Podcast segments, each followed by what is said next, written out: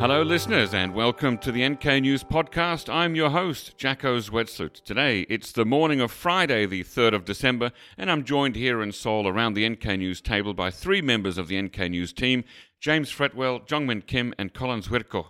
Towards the end of the episode, I'll be joined by Chad O'Carroll for a one on one session, so we're basically a warm up act.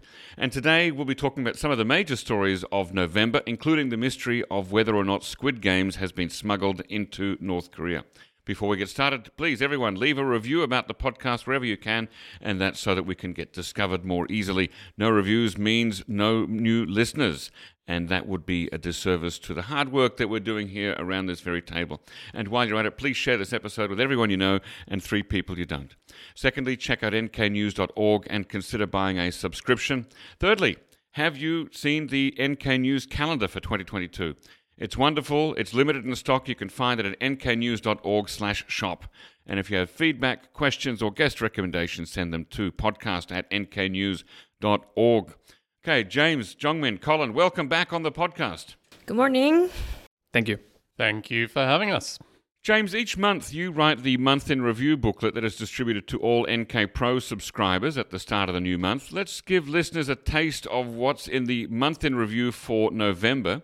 Uh, I understand that COVAX has allocated some COVID 19 vaccines to North Korea. What's going on? I thought North Korea had decided not to accept vaccines from anybody.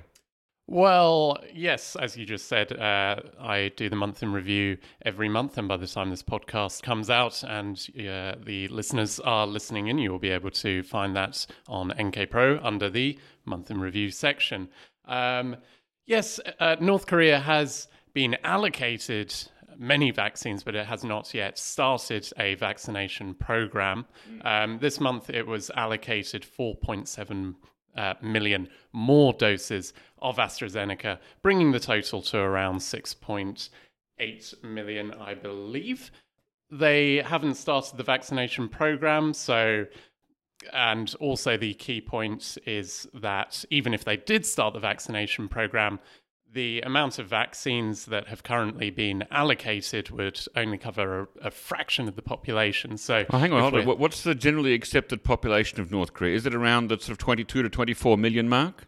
You know, I, I looked this up on the CIA fact book, and what number did I include in the actual month in review? I believe 26 million. There we go. Okay.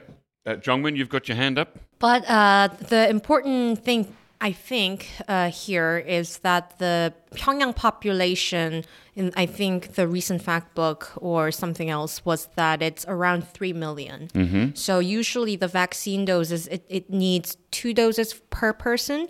So this means that the 6.8 million, if distributed well, it could pop uh, it could inoculate the entire people of Pyongyang or maybe some people in the border area or the disinfection center area. Mm. So at least it could be um, okay for some sort of mild opening for goods, perhaps, but it doesn't mean, um, like James said, will um, be enough for vaccinating the entire population. Yeah, and I think the the key point is, I mean, obviously, as Jongmin said, you know, most health authorities. Uh, acknowledge that just getting vaccines in, in anyone's arms is good for the people that receive them. But if we're thinking about the country reopening, then North Korea's at least going to, we assume, going to want to have vaccinated the vast majority of its population. So until the majority of its population is vaccinated, uh, don't expect the borders to be uh, reopening anytime soon. Has the North Korean government made any noises in the last month at all that indicate that it may be about to start a vaccination program with the vaccines that have been allocated to it by COVAX? No. Okay. And what's this about the World Health Organization going to cooperate with the South Korean Ministry of Unification to deliver vaccines and more to the North Korean medical sector? Well, there were talks in November between the WHO and South Korean officials. Uh, these aren't the. This isn't the first time the Ministry of Unification has talked about providing vaccines to North Korea. Um, I think the problem will be that South Korea's uh, well, there's a new COVID variant. Not everyone in South Korea has been vaccinated. It wants to do booster shots. So providing vaccines to North Korea, while the Ministry of Unification might want to do it, it might be a political problem if they suddenly announce that South Korea wants to vaccinate the entire population of North Korea. Um, the vaccines could come from other places. They're not going to come from China, probably, because North Korea has already rejected mm. 3 million doses of Sinovac. They could come potentially from the US. The US has uh, pledged millions of doses of the Pfizer vaccine to low income countries. But again, um, there are many countries in the world that still uh, have the most of their populations as unvaccinated. Is the US going to put North Korea at the top of the list? Maybe not. Maybe North Korea will uh, still have to wait for a while to come for the vaccines, and we'll we'll even have to wait and see whether it's interested in receiving vaccines from the US. Yeah. Anyway, bottom line, I think there's a there's a there's a very very very long way to go for North Korea's vaccination program. And as Jongmin just mentioned, that uh, it would seem that vaccines of some degree would be necessary before North Korea starts to uh, to reopen for trade. Is there any sign of North Korea wanting to reopen in the near future? I think North Korea, well, it would like to reopen because its economy has been uh, really decimated by the COVID uh, 19 pandemic uh, by its own very, very strict uh, border regulations. We saw in November that there were some um, bids opened for construction um, on the on the Chinese side uh, near um, large trading areas with North Korea, which indicated that perhaps um, North Korea and China were at least putting the preparations in place to reopen the border. Now, does that mean that a border opening is imminent? Probably not. Uh, there was news of uh, uh COVID emerging in the Chinese border area in November. Also, of course, you have the new COVID variants, and North Korea is going to be very aware of that. I would look at these uh, preparations, including the disinfection facilities on the North Korean side near the border, as preparations for well when we feel it is we are able when the covid situation has died down a little bit when it's appropriate to reopen the border slightly that we at least have all the pieces in place for that to happen. Now uh, north korea of course has many uh, sanctions levied against it by the united nations uh, in order to achieve some kind of activity, to carry out an activity rather, in North Korea, you need to have uh, United Nations exemptions to those sanctions. I understand that a South Korean church has uh, received an exemption to uh, some of those sanctions to do some kind of medical work in North Korea. What's going on there?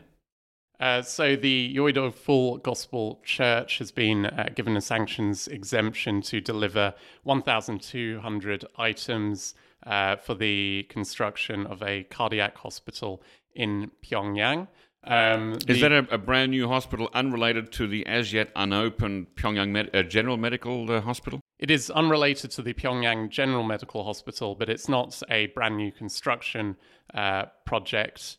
Um, the the church had been working on this before, and according to the church, construction is roughly seventy percent complete. And if the church was able to go in again, it would take uh, around six months apparently to finish the construction. The issue is again North Korea's um, border restrictions. How are you going to get these goods in? It it it, it might be another case of uh, a sanctions exemption that needs to be uh, renewed every year until mm. uh, there is the opportunity for the church to go in and finish the construction. Right, and of course, it's all very well having a, a sanctions exemption, but if North Korea isn't opening up, then that's uh, we're still not going to see any activity there. So all this that we've just talked about uh, in the, the health area and, and, and sort of human uh, security, what does all this matter? Why does all this matter, rather? Uh, in terms of the vaccines? No, in, in terms of the whole human security area, why does it all matter? What's the importance of it? Well, um, firstly, the the economy has totally tanked during the COVID nineteen pandemic. So one of the things uh, at the office we're all watching is when will North Korea open its borders, uh, at least to uh, a little bit more trade, it's very unlikely that people uh, will be able to uh, come into North Korea for a, for a long while to come. That includes tourists, obviously, but also diplomats, humanitarian workers. There are currently zero foreign uh, humanitarian workers in North Korea at the moment. Uh, many, many diplomats have left the country. This is important for the humanitarian situation because donors from outside are going to be uh, very reluctant to give aid if they cannot do an on the uh, on the ground needs assessment. So it's a, it's a bit of a, a catch twenty two. We we assume that North Korea needs aid because of the COVID nineteen pandemic, but the pandemic restrictions are preventing the outsiders coming into the country to do the necessary um, on the ground um, inspection. I think a another thing that I I wonder about a lot is that in the in the border areas.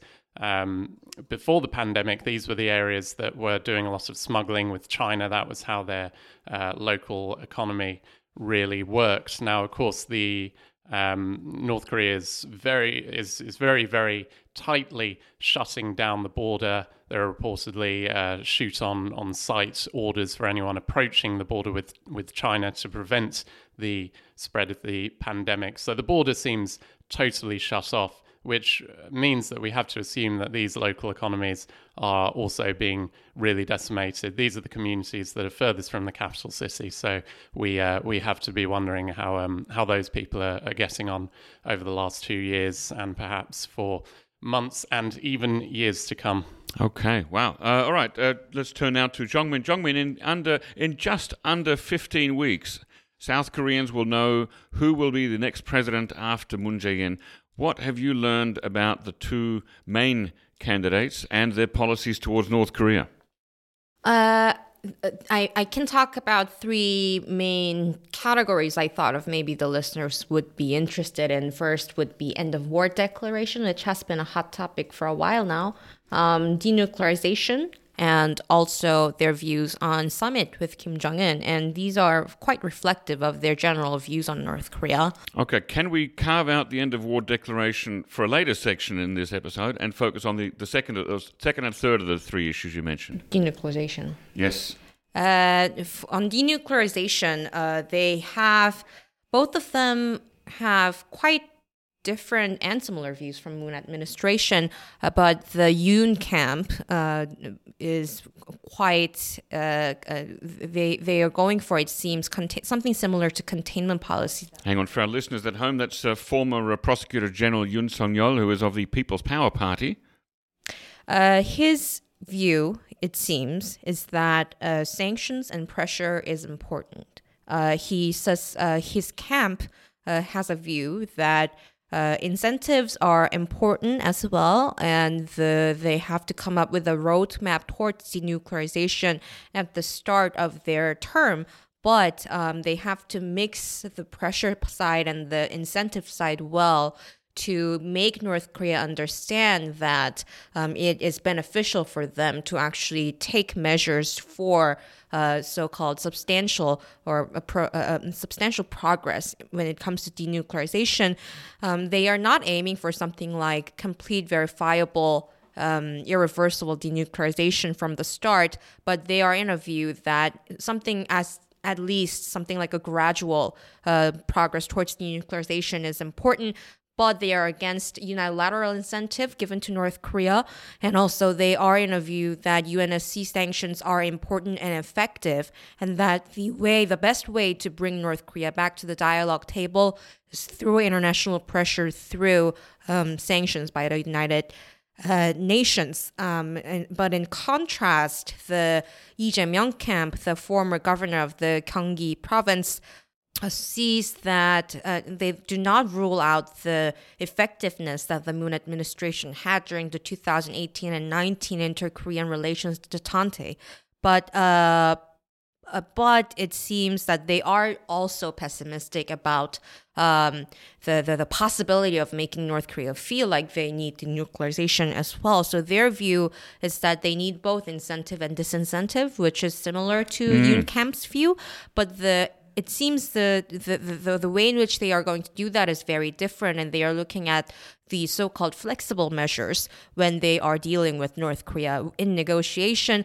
But uh, uh and, and, until here, it's very similar to Moon administration. But the thing they added uh, this time is that if North Korea does something wrong, they will say something about it. It seems that this is something like a reaction to how they saw that there were a lot of public criticism about uh, current President Moon Jae-in just um, not responding back when there were a lot of insults coming from North Korea. And Lee Jae-myung is playing this card as our uh, national pride uh, South, of South Koreans have been risen, and the practical diplomacy should follow that. So he's saying that if North Korea does something bad, we should react to it and say that it's wrong.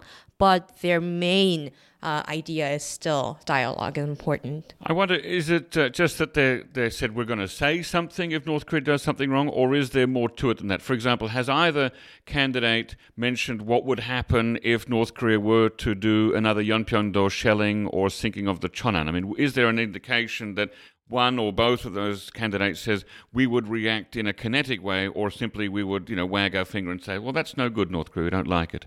For now, it's unclear. And to be fair to the Moon administration, it's not like he didn't say anything to North Korea. Uh, in March this year as well, he said that power leads to peace and that he said that national defense is very important in deterring North Korea. And the entire uh, a lot of uh, weapons test in South Korea as well was about that deterring North Korea. So it's not like Moon administration didn't say mm-hmm. anything, but Lee the the statement about saying something to wrongdoings. Mm. I think it's just mostly right now aimed at the, uh, the, the the popular audience. Is there an indication in South Korea that voters care about a candidate's North Korea policy when they go to the electoral uh, the polling booth? Uh, polls show that their uh, main agenda is economic issue, mm-hmm. as we all know. Mm. Uh, but it's not like foreign policy is not on their radar, but North Korea issue per se wouldn't be the uh, decisive issue when it comes to this year's uh, election, especially. Mm-hmm. Uh, yeah. And are there any uh, uh, minor candidates running for election who have some very different or uh, exciting or novel North Korea policy? I-, I will pass that question for now. Okay. Yeah. Yeah. Uh, I, I, wonder whether uh, we're close to a time when a, a South Korean political candidate might say, um, we're going to go for peaceful, not cooperation, um, coexistence, where uh, North Korea will never, never come back to the fold, we'll never have unification. We're okay with two Koreas. Yes, Jongmin. Uh, so I, I, forgot to mention it, but the interesting thing about this year's presidential candidates is that neither side is going for the symbolic meaning of uh, relations with North Korea. Hmm. Until mm. now, the Moon administration, largely following the legacy of previous presidents, um, such as Sunshine Policy Architect and so on and so forth, they were um, sticking to this idea of um, as Koreans, we should work together. And they were still using this term unification as actual unification to some extent. Right. But um, even the progressive uh, candidate, Lee Jae-myung, recently in a talk with university students, has that he said that um, it's already too late to pursue unification. Did he say that? Yes. And was he pressed what he meant by that? But uh, to be fair to him, the, mm-hmm. the entire context was that uh, a lot of people unif- use the word unification in different sense now, sure. and some people refer to it as a de facto state of unification, mm. which could refer to many things, including union or federation. But it seems that people are moving away from this idea about the normative thought about how we should mm-hmm. go for unification because ABC.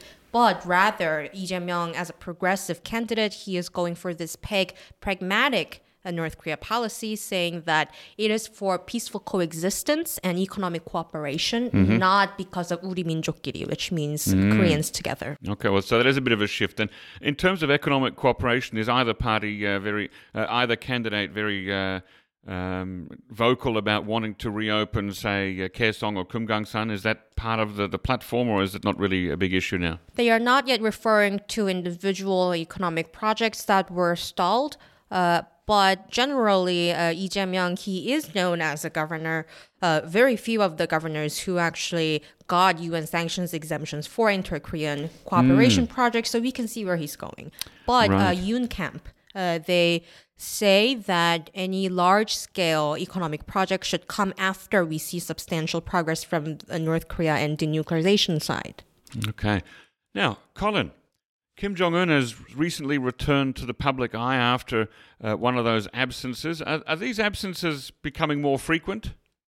Uh, yes, after after about well, starting in 2018, he started to to make more frequent breaks. But since COVID started, especially the beginning of 2020, uh, he's been taking a lot of these two week breaks, which uh, as a marker, it makes sense because if you look back uh, at his first five years in power, there were a couple years where he didn't take any breaks as long as two weeks at all. Um, maybe as as long as about ten days or so, um, and only five such long breaks in the first five years combined. So this year he's already taken nine. He took ten long breaks last year. Um, he just took a, a over a month long break uh, in October uh, until November. So it's it's a pattern definitely Mm. that's emerging in the last couple of years. Now, there's often a, an undue focus on these absences in uh, sort of the popular mainstream press, uh, you know, uh, speculating uh, is he dead? Is he in a coma? Is he f- uh, paranoid about COVID? Are these absences important, or these breaks, are they important, or, or can we uh, simply see them as part of his ruling style? A bit like Trump going to spend two weeks golfing at Mar a Lago. Wait, did he? Well, I'm not sure about the two weeks, but I know he went to Mar a Lago quite a lot, but I'm not sure if it was two weeks. But anyway, go on. I, I would push back a little bit. It's it's not that there is uh, a lot of this tendency, like is he dead or whatever. That's usually those are usually uh, people saying it to be ironic or joking, and it doesn't come out in mainstream media that often, to be honest. And when it does, there's usually usually some kind of peg, like in 2020 when when there were when there were reports from credible news sites such as Daily NK, uh, who have reported correctly from inside North Korea before, you know, about that he had some cardiac uh, episode. So um, when it comes out big in mainstream media that there is an actual health issue, it's usually uh, related to some evidence, at, at least, despite it being so opaque. Uh, so, yeah, in in terms of his being gone from the public eye a lot, uh, it can be as easy as just saying it's because of COVID. Um, you know, North Korea claims they don't have any cases in the country ever since the start of the pandemic, um, but they tacitly acknowledge that there's a possibility that their border defenses can have holes in it. Uh, so the the idea is everyone has to be vigilant, no matter what, at all times. Um, because the virus could come in at any moment um, via all sorts of you know snow, rain, whatever, uh, birds. So the maybe not rain, but the uh, the idea that he could be avoiding uh, public inspections and stuff, going to factories because of that, that makes sense. Um, or it, it could be down to his style. You know, maybe he uh, doesn't feel the need to go out to factories every other day to inspire people. Maybe he just feels uh, comfortable uh, ruling from his, you know, various mansions around the country. So, uh, where did he appear most recently after this uh, latest absence, and what kind of event was it? Okay, so yeah, he he went up to uh, this mountain town construction project up at Mount Paektu in the middle of uh, November, um, and that ended one of his longest, his second longest break ever out of the public eye.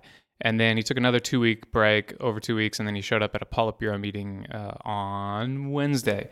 Um, and I just watched the, the the video. They just aired the video last night on a Thursday night of that Politburo meeting, and it looks like Kim Jong Un convened it at about 11 p.m. on Wednesday night. It's a late one. Yeah, it's quite um, interesting. It maybe it tells you something about his style, maybe his tactics, or maybe his busy schedule. Who knows? It's kind of interesting.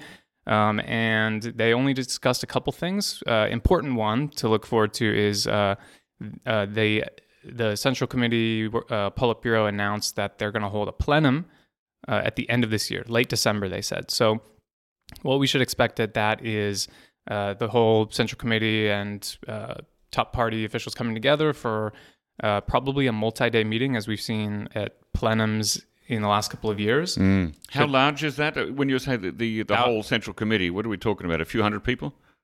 Well, in terms of party members joining in a large auditorium. Yeah, like hundreds uh, to thousands of people probably. Um, so they'll, you know, up until 2019, Kim Jong Un would start the year with kind of a review and a look ahead. He would talk about foreign policy, the U.S., inter-Korean relations, things that everyone pays attention to. Uh, he would talk about military um, developments, nuclear status, stuff like that. And it, it's kind of a good marker to set the stage for the year and to to kind of read between the lines, see where North Korea is going, um, and prepare for what's to come.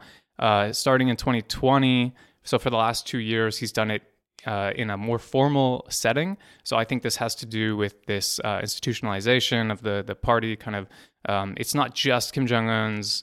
Uh, you know, personal uh, directives as the New Year address, sitting on a couch or at a podium. It's actually part of the party procedure. So it's going to be uh, i- i- at the end of 2019. They did a four-day plenum to end, to end the year, and everyone was looking at that time because uh, the stalled denuclearization talks was kind of uh, you know, just after Oslo, I think, uh, at the end of 2019.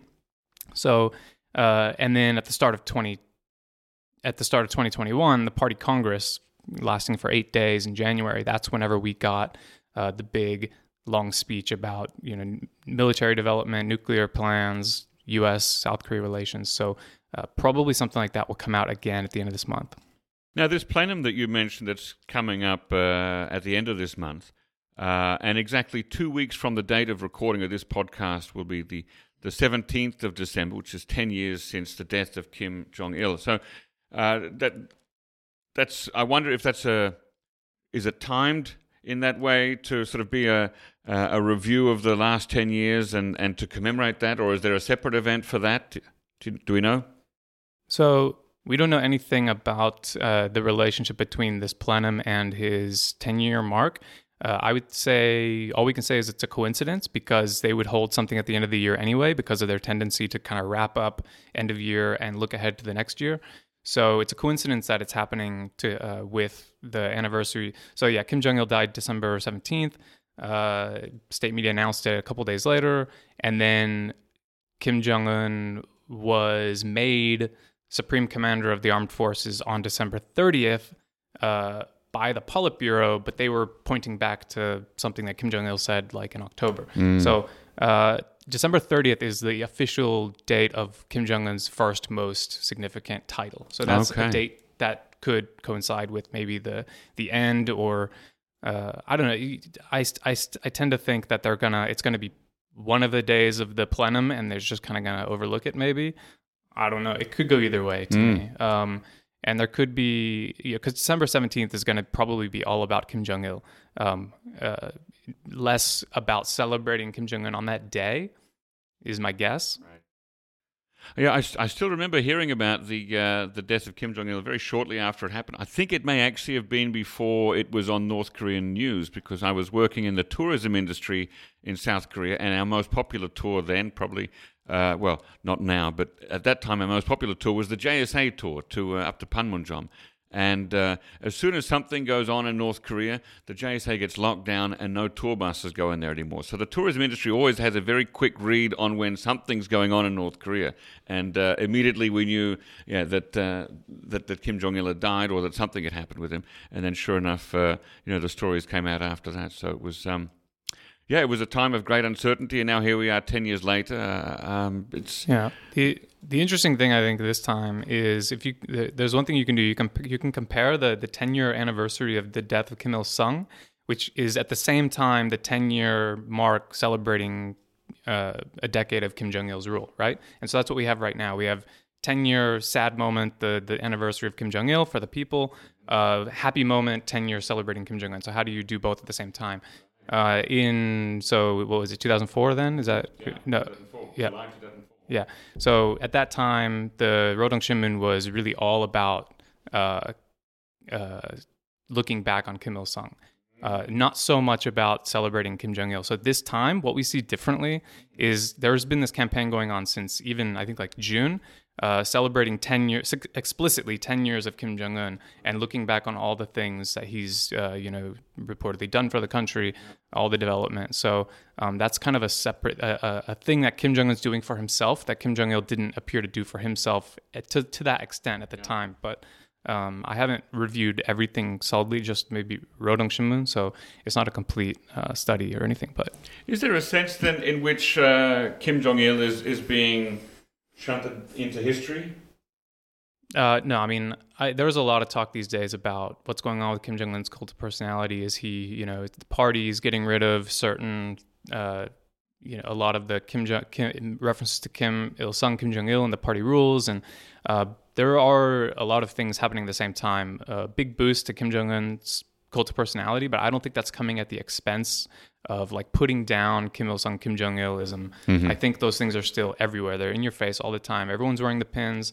Slogans all over the country still reference these guys. Uh, I don't see any attempt to to get rid of them. If anything, there's just kind of this uh, simultaneous institutionaliz- institutionalization of the party to make it more formal, and at the same time, some somewhat contradictorily is this uh, lifting up Kim Jong Il to or Kim Jong Un to greater and greater godlike status. Mm. Uh, James, back to you and the uh, the month in review. Uh, you wrote a, a, section on the end of war declaration and and also uh, uh, foreign relations. But let's let's talk a bit about the end of war declaration and, and who wants to have one and who doesn't, and is there ambiguity here? So this is one of uh, South Korean president's President Moon Jae-in's big pushes before the end of his presidency. Uh, the key thing to point out is that this uh, the end of war declaration isn't one of a big new idea.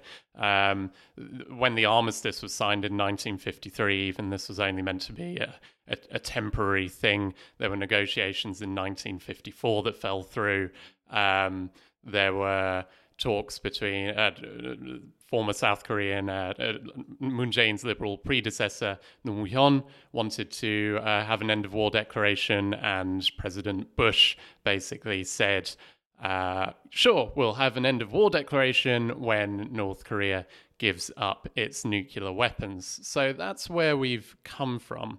Um, at the moment, that kind of seems to be the uh, the US's position still. Um, we assume so. South Korea is has been saying that this end of war declaration would be the the first of three stages toward peace on the Korean Peninsula. So okay, the, three stages. Run yes, run through them for us the quickly. The first stage would be an end of war declaration, which would be purely political. Now, why is this important that it would be purely political? Well, um, obviously, America would be very wary of scrapping the armistice deal entirely because that would uh, put in question the presence of American troops on the peninsula and United Nations command. Um, and the second two stages would be um, the the peace treaty and the peace regime. Um, now, South Korean officials have been meeting with their American counterparts a lot over the um, recent weeks. The South Korean statements are always very optimistic. We're in the final stages, end of war declaration just around the corner. We're going to present something to North Korea. Final stages, final stages. Um, the US is giving a little bit uh, more of a of a cautious impression. Um, for example, um, in uh, October uh, National Security Advisor Jake Sullivan said something along the lines of, we, we, we're kind of in agreement with South Korea, but it's it's about uh, sequencing. It's about timing. Mm. When do we do what things first? Uh, which I assume means still that America's going to insist that uh, the war cannot be declared over until North Korea gives up its nuclear weapons. So, um, if South Korea and the US do come out with something, we're probably going to expect uh, that the end of war declaration is conditional on denuclearization, or at the very, very least, I think the best result that South Korea could possibly hope for is some kind is the US agreeing to something like the the Singapore Declaration again, just some kind of vague promise from North Korea that you know one day it will it will give up its nuclear weapons. So, President okay. Moon's only got a couple of months left in office uh, now. Unless North Korea is going to uh, sign this as a PDF and hand it back uh, by email, I, I don't see any way given current uh, North Korean self-imposed quarantine, uh, that Kim Jong Un or anybody would come down to Panmunjom to sign or receive a, an end of war declaration. How how realistic is is this? I mean, how much is Moon put, staking his legacy on this? Well, you know, this is one of the um, key questions. Uh, of course, it takes two to tango. So let's just assume that the US agrees to whatever South Korea is pushing. Um, now the so in this case, it actually takes three to tango. okay, it's a very big tango. tango. It's a very complex mm. tango um, with, with deep historical roots. Um, so for this tango to work, obviously North Korea needs to join in. Um, North Korea has been Kim Jong Un has said that uh, in order to have an end of war declaration, that South Korea should drop its hostile policy, which basically means, yes, the hostile policy, which probably means something like sanctions relief, um, stop military exercises, stop building up, investing so much in your in your militaries. Um, now, the interesting thing is that uh, actually during the Trump administration, North Korea was very much for the end of war declaration. It was really pushing the Trump administration, come on, let's sign this declaration.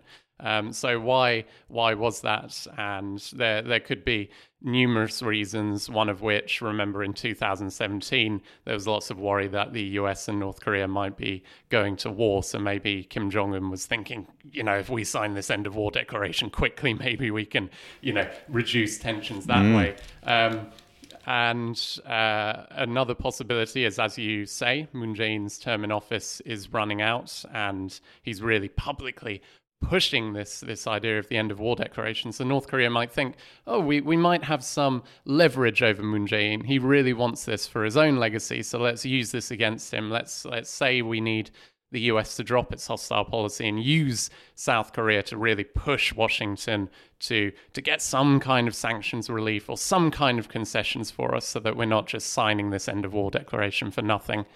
Um, and also, as you say, COVID 19, North Korea is totally shut down. Um, who would come out to, to sign this this declaration?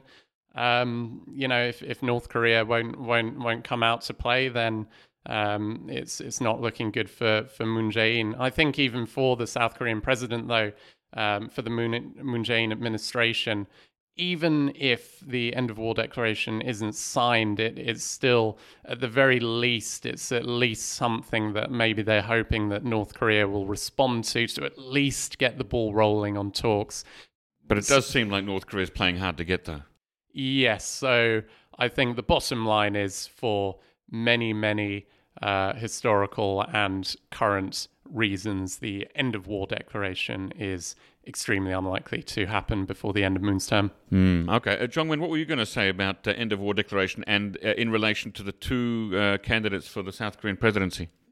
Uh, before I go into the president candidates, uh, presidential candidates, just to follow up on James's comment on hostile policy, another thing they added in recent statements in uh, in fall this year was uh, the thing about double standards. And double standards is something about uh, something referring to uh, South Korea's recent arms buildup mm-hmm. as well, as well as North Korea. South Korea was building, uh, they were testing submarine launched ballistic missiles among everything else. They did engine tests as well, air to surface missiles, and um, they when they say double standards, it means that they're being South Korea is being hypocritical for calling North Korean missiles provocation while they are building their arms buildup. And Kim Yo Jong herself as well said that um, it's something similar to your own military reform 2.0, we have to do it too.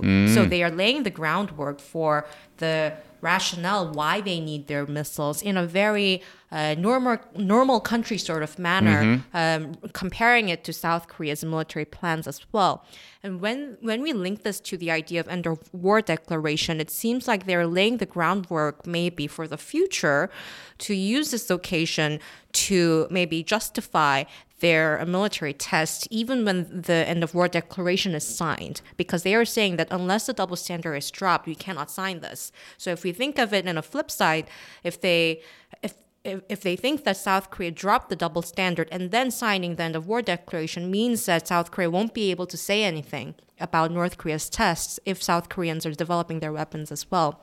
So it seems like something larger hmm. to me than just objecting it because they Right. don't want it now.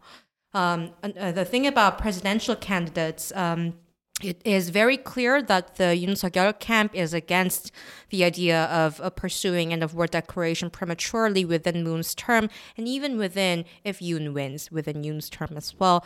Uh, they see that this idea of seeing end of war declaration as an entrance point into denuclearization doesn't make sense because they see that uh, presuming that uh, end of war declaration will raise the possibility of denuclearization, de- denuclearizing North Korea is not logical because North Korea did not agree to any uh, denuclearization roadmap. They did not stop the nuclear development. They did not freeze any nuclear materials.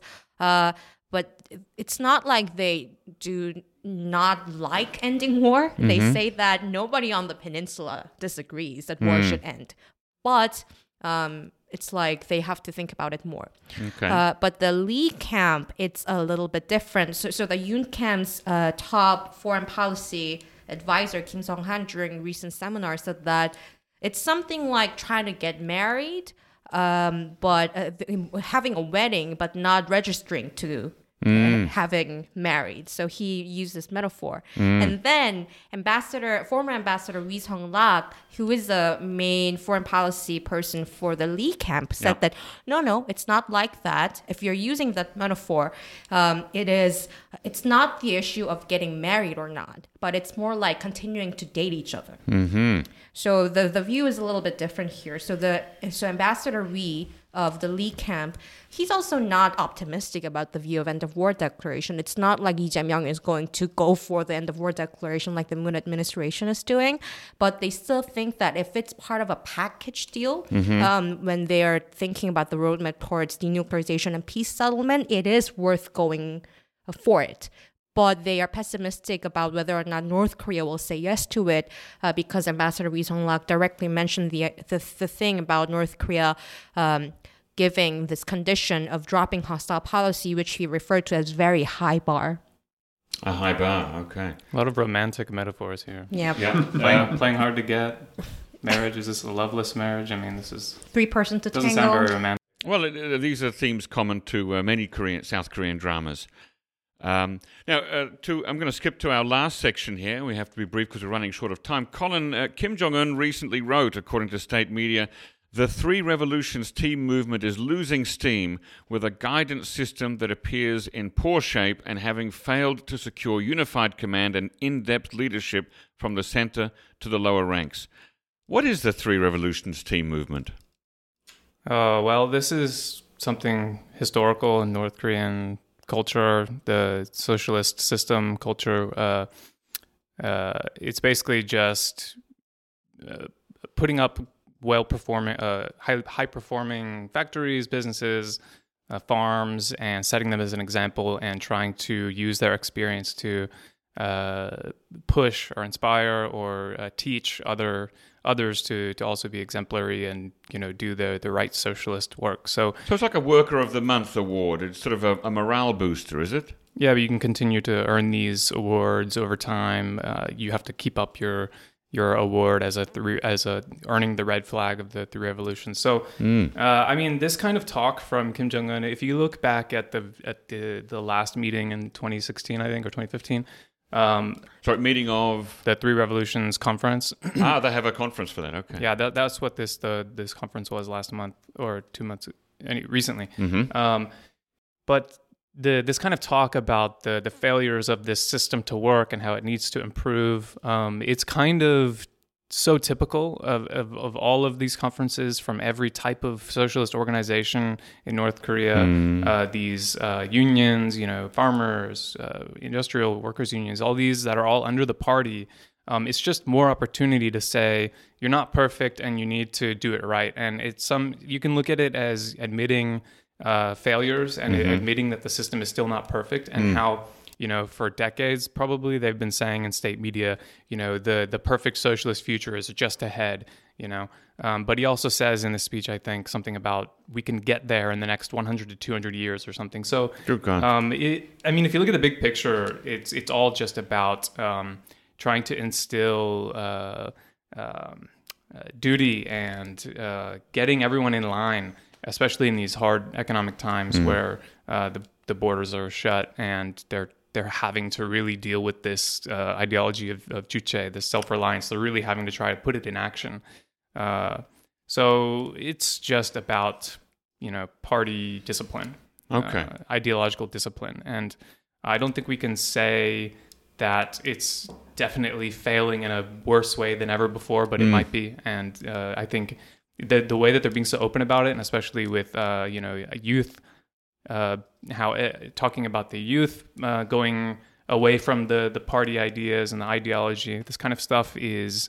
Uh, it definitely means that things are not perfect and not everyone is into the whole idea of the this this strict ideology you have to follow at every moment of your life. Uh, right. You know, in under the the father, everyone's father, Kim Jong Un. So, uh, yeah. So it's too early to say that North Korea is in some kind of ideological crisis, but there's definitely something going on there. They're willing to say that there's some sort of ideological crisis to try to get people in line and to try mm-hmm. to improve discipline, and they've kind of done that for years. Okay. Um, now, what's what's there to look forward to in December? I know that uh, Colin's already mentioned the plenum coming up towards the end there. Uh, Jongmin, James, what are you looking forward to? Uh, what stories are uh, on your radar for the last month of the year? I think the, the big thing we're going to be uh, looking forward to is December the 31st, January the 1st. Will Kim Jong un uh, go back to his New Year's speech? Mm. No. Probably not. Yep. Nope. Colin's saying no, Jong un saying no. no. okay, it's a no. I mean, that doesn't um, matter. Who cares what the format is? We just want to hear him talk about policies. What, but I do want to see him speak on video like before. But if uh, Jong Un, if you're the listening, library, the wood, the wood panel study. Or hmm? no? Yeah, like on the couch and stuff. I yeah. who cares? It's just. I care. I care. I want to see. Well, last year he only printed a, uh, a short letter in the in the Rodong Shinmun rights, mm. and the, the year before that he didn't deliver the traditional New Year's speech, but it still was a a lengthy um, uh, overview. Mm-hmm. Of, They've already um, told us that he's that he's that they're going to have a plenum, and that means he will make a policy speech. I, I could say that. I mean, uh-huh. I mean, it's it's not like in the rules or anything that he has to make a policy speech. But come on, at the end of December, there's going to be a policy speech from Kim Jong Un. I could tell you that. There you go. There's something to look forward to. And Jongmin, what's on your radar for December? I'm blanking. Uh, all of my focus right now is on presidential candidates, honestly. And for me, it's more like what to look out for the next four months rather than just December. Right. Yeah, those 15 weeks ahead of us until the uh, the election on uh, Feb March Gosh, I've already forgotten the date there. March 9th. I'm going to say it's March 9th. It might not be. How about I got a question for you too? This all of the the flurry of uh, the diplomatic uh, South Korea, U.S., China, uh, North Korea is, is, is it's so much uh, less exciting now than it has been in the past, and it's it's it's this whole end of war thing is the center of it right now. So, is there going to be anything, uh, you know, any breakthroughs? I would say that Moon administration is trying hard to make something happen. But looking at the dynamic right now, I don't think mm. anything massive will happen within December. I could be proven wrong, but up until the election, I guess is up until the election, to... there is Beijing Olympics as well, oh, yeah. um, and other uh, potential moments of um, uh, uh things happening. But um, I, I feel like I should have mentioned this, but mm-hmm. um, South Korea and the U.S. yesterday held the 53rd uh, security consultative meeting, and they came up with this um, announcement that they mm. will be updating the war operations plan and they will be preparing for it. They passed the guideline for it. um, and that they will be using next fall's drills for uh, checking the second phase of Opcon transfer, the FOC. Right, that's operational control back to the South Korean military, e- even in wartime.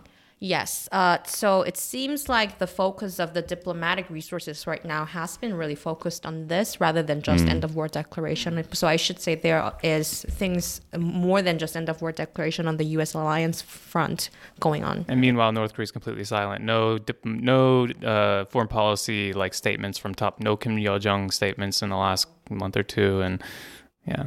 My sense is that towards the end of a South Korean presidency, it's very rare to see any kind of major breakthrough. The last one we had was uh, in Roh Moo-hyun's time, and that was all rolled back as soon as Lee Myung-bak came in. So I would not expect anything major. Uh, not that I'm a pundit, but that's just my guess based on what I've seen. Uh, and that's where we're going to have to leave it today because I've got to get Chad in here to talk about Squid Game. So, James, Jongmin, Colin, thanks for coming on the show. Great to see you, and we'll see you all at the next round table. Thank you. Thank you. Thank you very much. All right, um, I have now cycled out James, Jongmin, and Colin, and we welcome Chad here to the roundtable desk. Welcome, Chad. Good morning. Good morning. Uh, this is the big question on everybody's lips. Has Squid Game, the blockbuster South Korean Netflix series, been successfully smuggled into North Korea? Well, according to Radio Free Asia, yes. Um, on November 16th, they published a story which said that Squid Game um, had made it to Pyeongseong, just north of uh, Mm. the capital city, Pyongyang. That's their science city, isn't it? Yep. Yeah. It was also, um, at the same time, popular in Pyongyang, the capital, Mm-hmm. and also in uh, North Pyongan province, which is uh, the um, province bordering China, so Yeah. where Sinuiju is. So three different locations, um, according to RFA. Mm. A week later, RFA said that um, a man had been sentenced to death for distributing the documentary in North Hamgyong province.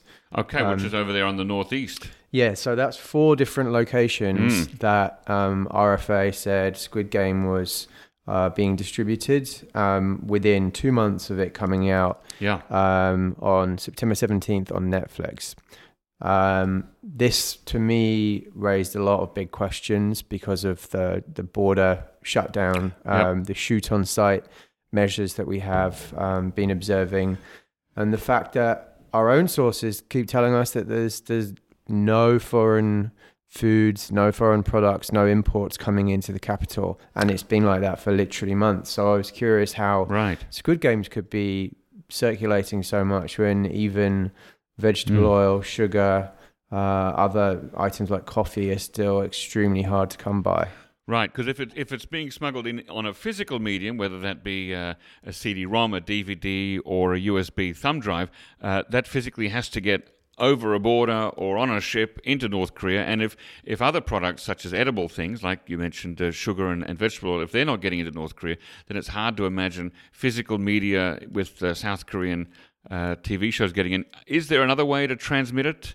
Well, according to RFA, it entered the country on uh, memory storage devices such as they said USBs and Mm. SD cards, smuggled in by ship, and then it made its way inland. Now, the problem is when you look at um, the North Korean maritime sector, yes, there are vessels arriving in both Chongjin and in Nampo, Okay. um, which could explain the presence of materials uh, in nearby areas. But um, when you look at what the North Korean vessels have been doing, they go and pick up their goods from China, then they sail, sail back to Nampo Lock Gate, and in they basically float for um, what we we observed earlier this year for about two months before they're actually allowed to come into the port, which Mm. we think is actually part of like a like a at sea disinfection process. So just let the virus, any risk of there being virus, just die out on the ship. Now that timeline doesn't make any sense because the, the documentary, the, the TV show only came out two months ago. So if there is a vessel coming in,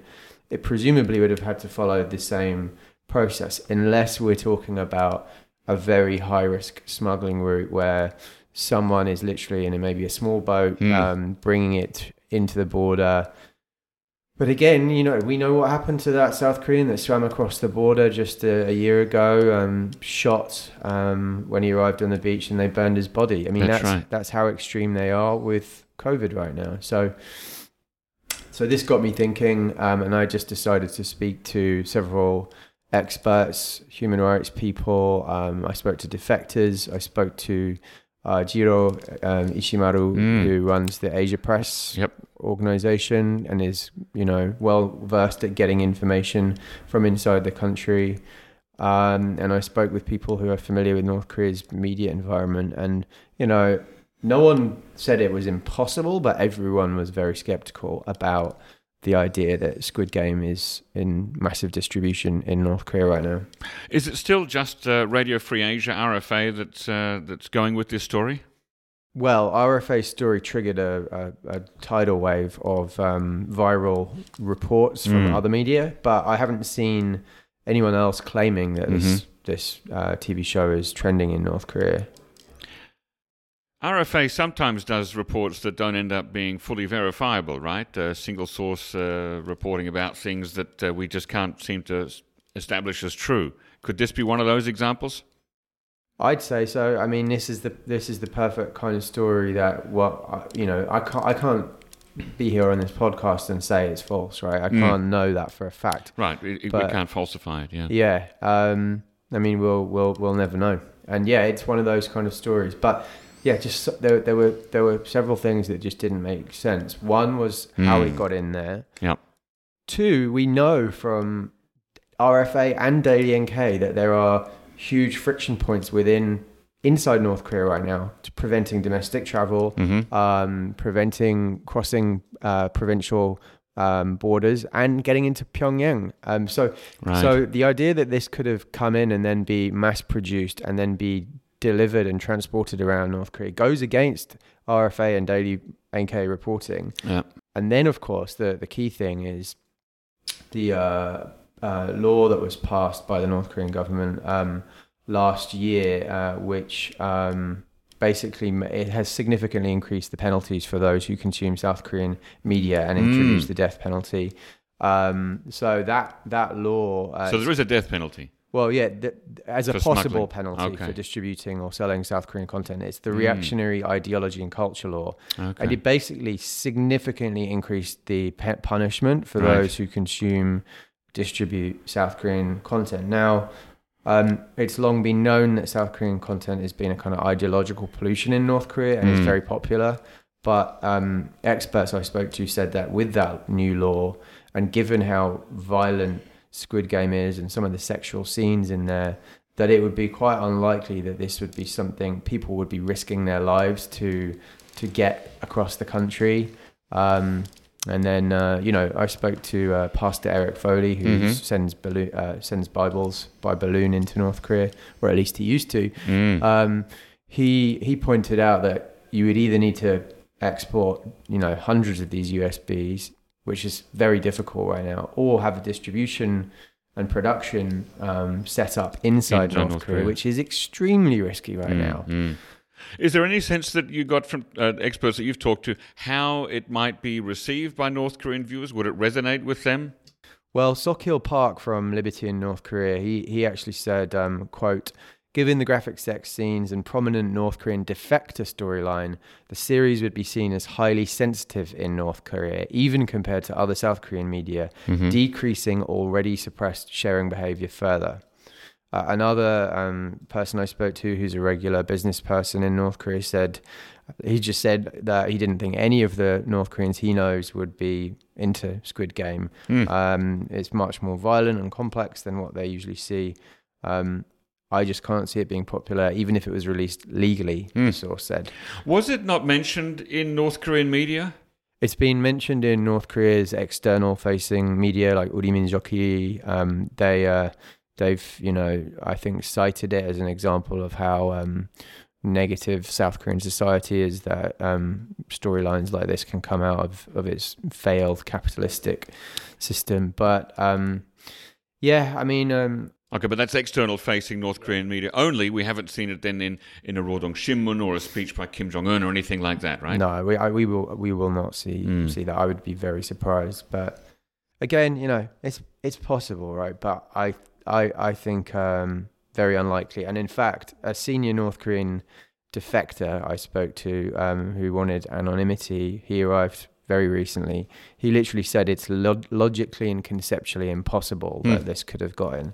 So, um, you know, I spoke to a lot of people that are, have um, uh, a strong interest in information freedom and uh, advocate for information freedom and uh, who are critical of the North Korean government. And yeah, everyone seemed to, there seemed to be consensus that, that this is quite unlikely. Now, I didn't go back and speak to RFA Mm-hmm. um, and, and and give them an opportunity to to Mm. share further their side of the story. But I just think, you know, their story should be self-contained. They've published two stories on this, and Right.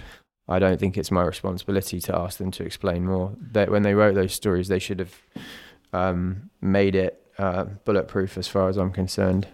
Have any of the uh, the experts that you talked to given you an indication of what South Korean cultural products have been popular in North Korea? Recently, no, I didn't ask them about that, but um, you know, I I'm just wondering when they said, you know, that this is too violent, too complex, too sexual. Maybe they gave you a counterexample of. Well, uh, well, one one source um, whose comments I didn't include told me that his North Korean counterparts last time he was there, they were asking for Harry Potter. oh, Um, which is not a South Korean cultural product at all.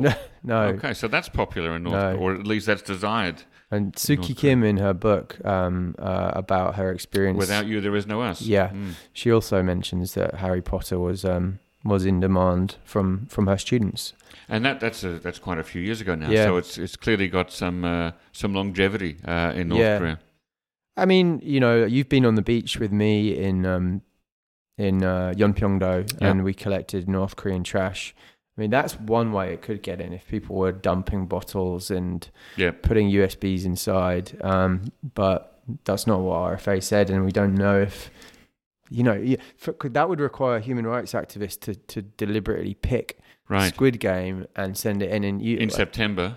in when it came September. out, and then And then what would what, what would be the, the human rights value of sending Mm. in Squid Game? No, it, it is a it's a, a strange one. Yeah, I remember uh, many years ago when they were putting uh, sending the, the interview in the the Oh, yeah. picture, the interview in in uh, in thumb drives, and I don't think that ever caught on in North Korea either. There's no, no indication that I've ever read since then that uh, you know it was uh, spread like wildfire and people really enjoyed it. No, I mean that would be ex- like you'd be suicidal to to sit watching that. There's even, a lot of risk involved. There, even under the covers. So, yeah, I mean, um, yeah, I'm not I'm not trying to knock RFA. It wasn't that wasn't my intention. Like to to criticize them as an organization. I know they do good work and Mm. They've um, a lot of their stories they have done have proven to be true. But on this one. Mm. I just uh, had a hunch that something was not right, and it seems that others agree with me, and so it is what it is. So right now we're going to put a big question mark after the question as to whether there's any Squid Game uh, in North Korea. Yeah, I think so. All right. Thanks for joining me on the show today, Chad O'Carroll. You're welcome. Thanks, Jacco. Ladies and gentlemen, if you already have an NK News subscription, take a look at our NK Pro platform, which offers unparalleled services specifically catered to the needs of professionals who monitor developments on the Korean Peninsula. You can inquire about access at membership at nknews.org today. Also, if you have any feedback, questions, or guest recommendations for us, please send them to podcast at nknews.org. Our thanks, as always, to Arias Dare and Brian Betts for facilitating the podcast, and to Gabby Magnuson, our post recording producer genius. Thanks, and listen again next time.